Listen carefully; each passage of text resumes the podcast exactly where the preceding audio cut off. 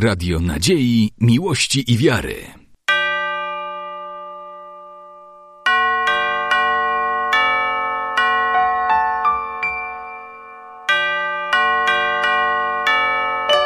Radio Ortodoksja.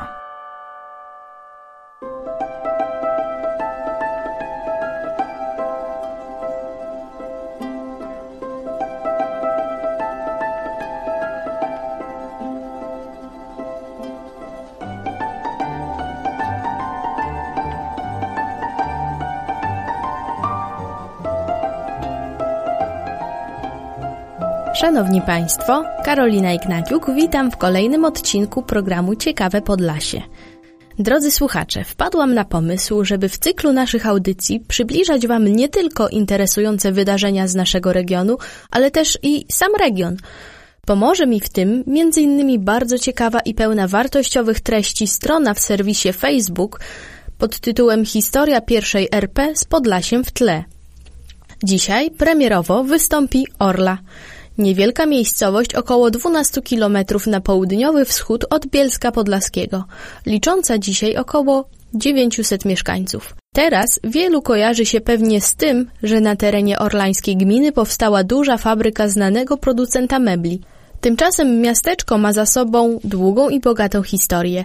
Dzisiaj co nieco o niej usłyszymy. W przerwach towarzyszyć nam będzie muzyka z tego regionu, w wykonaniu śpiewaczki ludowej Wiery Niczyporuk z Malinnik. Ojci того родnego роджани, негороджани, не тиновани, Іванка городнего роджани, негороджани, не тиновани, Ходи, манюлько, городимо, огородимо, тинуємо, поб'ємо куле все дубовоє, посередини все золотоє, посередини все золотоє.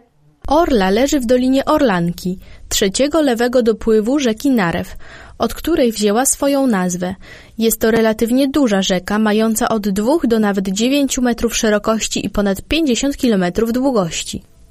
Dzięki temu szlakowi wodnemu osadnictwo w dolinie zaczęło się rozwijać już ponad 700 lat temu, o czym świadczą badania archeologiczne.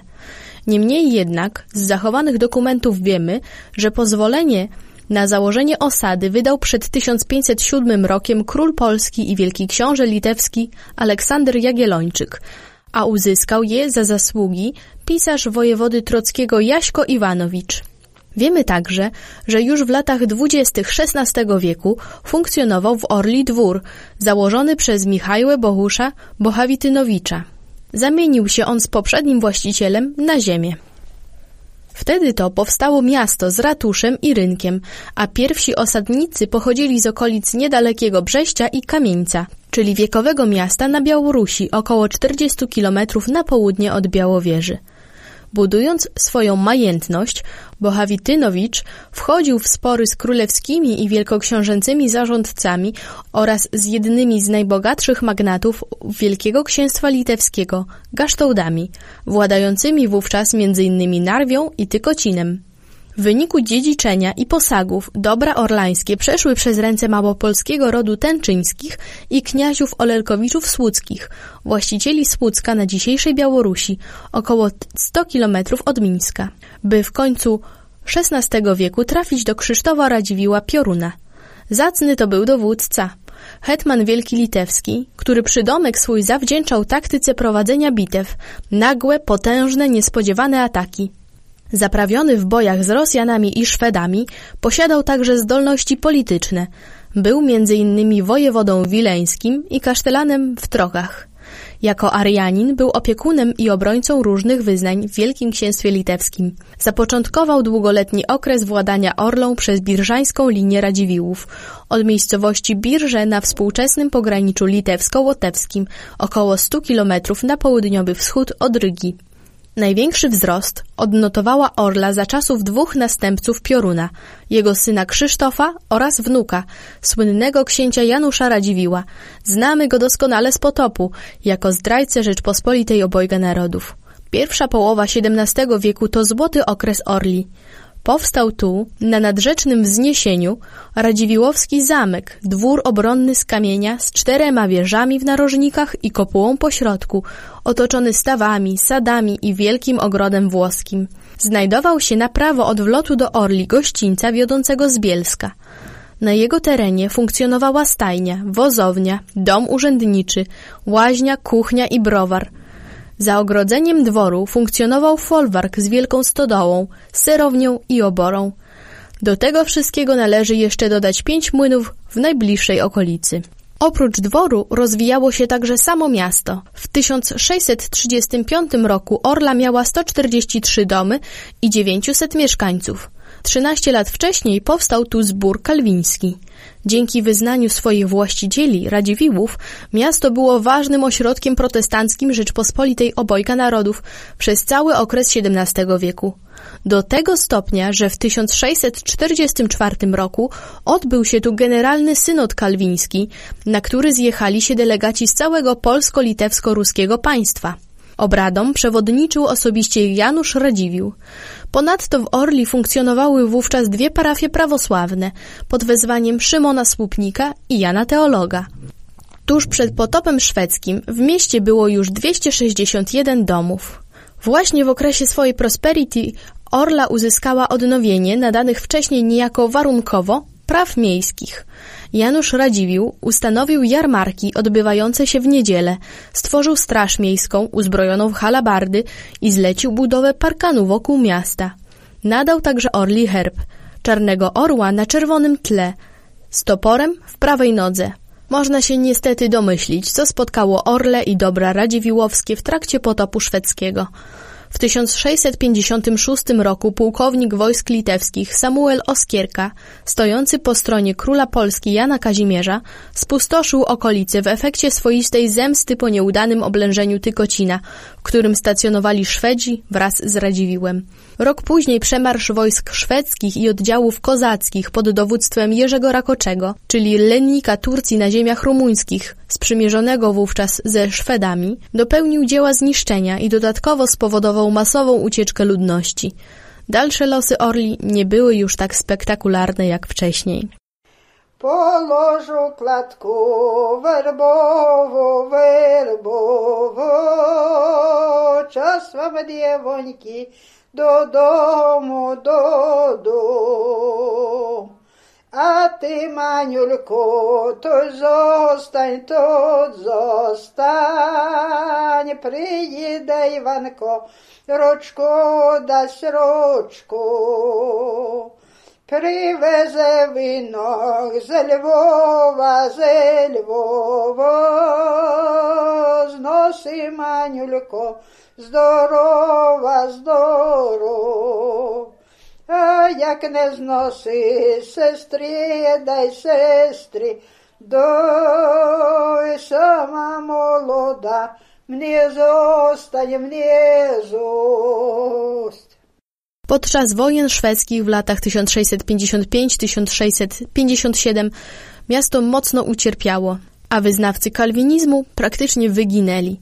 W 1726 roku zawieszono w zborze nowy dzwon, lecz jeszcze tego samego roku zbór najechał biskup łódzki i dzwon ten odebrał. Według danych archiwalnych zbór znajdował się w posiadaniu Kalwinów do 1732 roku. Około 1754 roku zbór został sprzedany przez żonę Radziwiła Żydom. Jak głosi legenda, żona Radziwiła zażądała w zamian 10 tysięcy groszy, które miały być wypłacone w ciągu jednej godziny, tylko samymi grosikami. Według innej wersji 2,5 tysiąca groszy dostarczone zostały w ciągu jednej nocy. Należy zaznaczyć, że Orla była początkiem osadnictwa Żydów, już na przełomie XVI i XVII wieku. Według spisu z 1616 roku było tu 17 domów żydowskich i bożnica drewniana. W 1655 mieszkało tu 540 Żydów obok ludności prawosławnej i katolickiej. W 1765 roku gmina żydowska w Orli wraz z okolicznymi wsiami liczyła 1358 wyznawców mojżeszowych i była dwukrotnie większa od gminy białostockiej. Sprzyjające liberalne przepisy i nadawane przywileje pozwalały Żydom na niezagrożoną egzystencję i spokojne życie obok ludności innych wyznań. W tym czasie Orla była własnością rodu Branickich. W 1795 roku, na skutek starań Izabeli Branickiej, orlańscy Żydzi otrzymali ulgi podatkowe. W tym też roku, na mocy traktatów podziałowych, Podlasie przypadło Prusom. Rozbiór Rzeczpospolitej zmienił wszelkie relacje i był przyczyną gwałtownego spadku ludności. W 1799 roku Orla liczyła 486 mieszkańców, w tym 102 Żydów. W 1807 roku na mocy traktatu w Tylży Orla została wcielona do tak zwanego obwodu białostockiego. W tym czasie w miasteczku zamieszkiwało już 1586 mieszkańców, w tym 1102 starozakonnych. W 1842 roku została włączona do guberni grodzieńskiej, po czym przeszła na własność księcia Wittgensteina, męża księżnej Radziwiłłówny. W 1874 roku Wittgenstein sprzedał ziemie orlańskie mieszkańcom Orli i okolicznych wsi na własność. Wtedy też Orla utraciła prawa miejskie, a wraz z tym nastąpił regres w jej rozwoju. W 1897 roku liczba mieszkańców wynosiła około 3000, z czego wyznawców mojżeszowych było 80%. W 1921 roku znalazła się w powiecie bielskim województwa białostockiego. W tym okresie współżycie społeczności prawosławnej, katolickiej, żydowskiej i starozakonnej układało się w Orli nadzwyczaj poprawnie. Uczęszczano do wspólnych szkół, tworzono organizacje polityczne, które wychowywały aktywistów społecznych i partyjnych. W okresie międzywojennym funkcjonowała na terenie gminy Komunistyczna Partia Zachodniej Białorusi oraz Białoruska Włościańsko-Robotnicza Hramada. Społeczność żydowska tworzyła w Orli drobny przemysł, handel i usługi. Funkcjonowały trzy kaflarnie, których właścicielem była rodzina żydowska Wajsztejnów. Miejsce zatrudnienia w kaflarniach znalazło kilkaset osób z Orli i okolicznych wsi. W 1937 roku Orla została zniszczona w około 30% przez pożar wzniecony przez mieszkankę.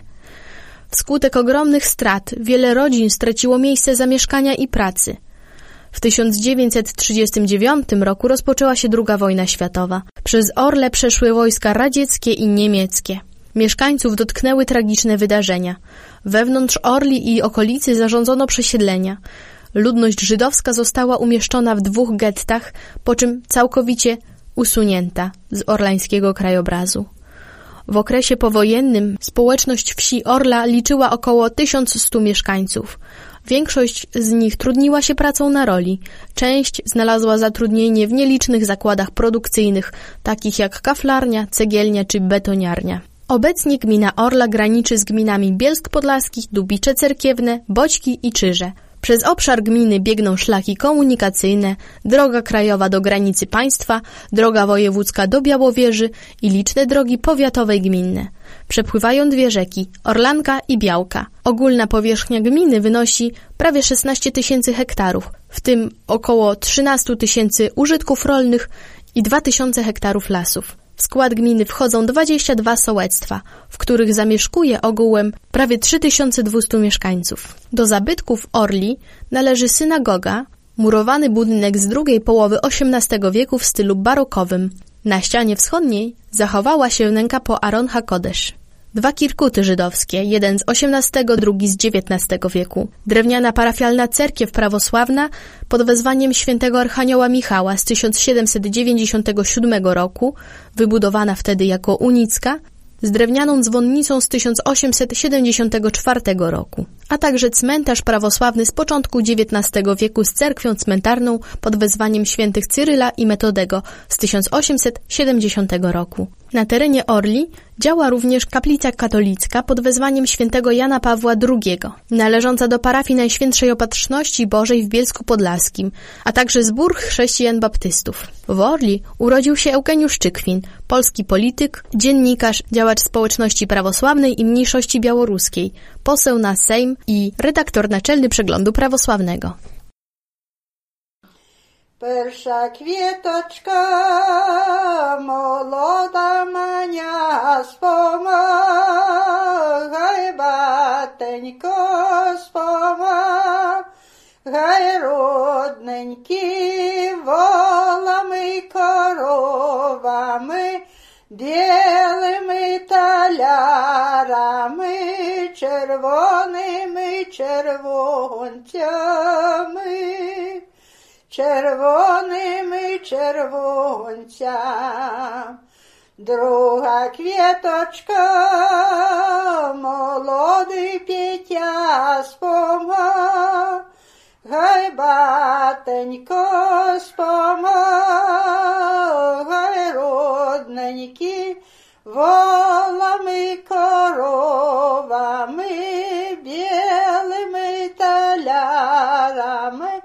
червоними червонцями, червоними червонцями.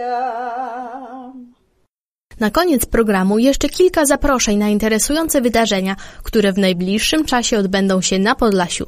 Zaczniemy od tego najbliższego. Opera i Filharmonia Podlaska zapraszają na niedzielę na Ludowo. Na deskach amfiteatru przy ulicy Odeskiej w niedzielę 11 czerwca zaprezentują się dwa zespoły pieśni i tańca z województwa podlaskiego Kurpie Zielone oraz Suwalszczyzna. Koncert rozpocznie się o godzinie 15. Kurpie Zielone zaprezentują następujące choreografie. Na polanach Puszczy Białej suita tańców i pieśni kurpiowskich z Puszczy Białej, z Rankoziny, widowisko oparte na zwyczajach zaręczynowych, pieśniach i tańcach kurpiów z Puszczy Zielonej, wałaskie wariacje, stylizacja tańców górali spiskich oraz premiera Wiosna na Podlasiu, suita tańców i pieśni podlaskich. Suwalszczyzna pokaże się w Kujawiaku z Oberkiem, choreografii pod tytułem Bal w resursie obywatelskiej 1914 roku, to wyjątkowy program taneczny ukazujący życie kulturalne elit suwalskich sprzed I wojny światowej oraz unikalne fabularyzowane widowisko taneczno-teatralne w podsuwalskiej oberży, ukazujące sceny z życia wielokulturowych Suwałk początku XX wieku. Tańce z pogranicza litewskiego, czarnoruskiego, żydowski kapelus echa tradycji starobrzędowców. Bilety w cenie 15-20 zł wciąż jeszcze do nabycia. Kolejna impreza rozpocznie się dopiero w lipcu, ale będzie bardzo rozciągnięta w czasie. Mowa o nowym festiwalu w naszym regionie, a dokładniej w Supraślu, Podlasie Slow Fest. Programie znalazło się około 440 wydarzeń. Impreza rozpocznie się 1 lipca i potrwa aż do 17 września. Różne dziedziny twórczości, film, muzyka, teatr, literatura, słuchowiska radiowe, sztuki wizualne będą współistniały z innymi propozycjami. Kulinaria, warsztaty, wycieczki i spacery tematyczne. Podlasie Slow Fest prezentować będzie dorobek niekonwencjonalnych artystów z różnych stron świata, a jednocześnie położy nacisk na współpracę z twórcami z Podlasia i podlaskimi instytucjami kultury oraz aktywne uczestnictwo miejscowej społeczności. Za festiwalem stoi sam Roman Gutek, właściciel Gutek Film, który organizuje na przykład tak dużą imprezę jak festiwal Nowe Horyzonty we Wrocławiu. Teraz Gutek zawitał na Podlasie. Slow oznacza zwolnienie. Zwolnienie, które cały czas jest obecne w naszym regionie, który kiedyś nazywany był Polską B, ale dożyliśmy momentu, kiedy to zwolnienie i my stajemy się modni. W poniedziałek 5 czerwca ruszyła internetowa sprzedaż biletów na festiwalowe wydarzenia – Papierowe bilety można będzie kupić od 29 czerwca w kasie Domu Ludowego w Supraślu. Jako ostatnie prezentuje zaproszenie nie na imprezę, ale do wzięcia udziału w konkursie pod tytułem Podlasie w obiektywie imienia Wiktora Wołkowa – Organizator nie narzuca podziałów tematycznych, stwarza pole do dowolnej interpretacji fotografującego, zależnej od jego wrażliwości i spostrzegawczości. Konkurs ma charakter otwarty. Mogą wziąć w nim udział wszyscy twórcy, zarówno z województwa podlaskiego, jak i z całej Polski, profesjonaliści i amatorzy. Prace na konkurs należy zgłaszać do końca września 2017 roku. Ogłoszenie wyników oraz wystawa pokonkursowa planowana jest na grudzień. Prace konkursowe należy dostarczać w formie odbitek fotograficznych w formacie A3 wraz ze zdjęciami w formie elektronicznej na płycie CD. Każdy uczestnik może zgłosić do konkursu maksymalnie trzy fotografie. Do wypełnienia jest także formularz zgłoszeniowy dostępny wraz z regulaminem w siedzibie organizatora lub na stronie internetowej www.muzeumbiałoruskie.hajnówka.pl lub www.hajnówka.pl Wyszła manieczka za woroteczka, rozsypała kartę, rozsypała karty, wrzejmy na jucia, wrzejmy Дивочки я жарти, дивочки я жарти. Вийшла манечка, заворотечка, розсипала бульби, розсипала бульби вже й минаються. Дивочки я голюби, дивочки я голюби вийшла манечка, заворотечка розсипала орехи, розсипала орехи вже й минаються. Wrzejmy nulisia, dywoczki ja, śmiechy, dywoczki ja, śmiechy. Szanowni słuchacze, to już wszystko, co przygotowałam dla Państwa na dzisiaj. Zapraszam serdecznie za tydzień.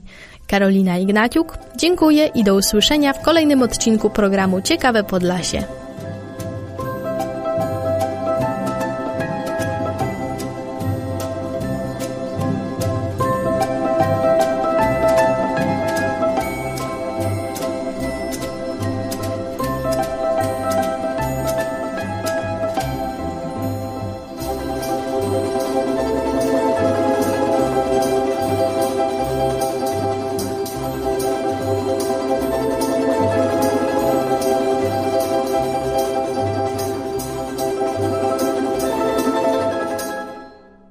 Radio Nadziei, Miłości i Wiary.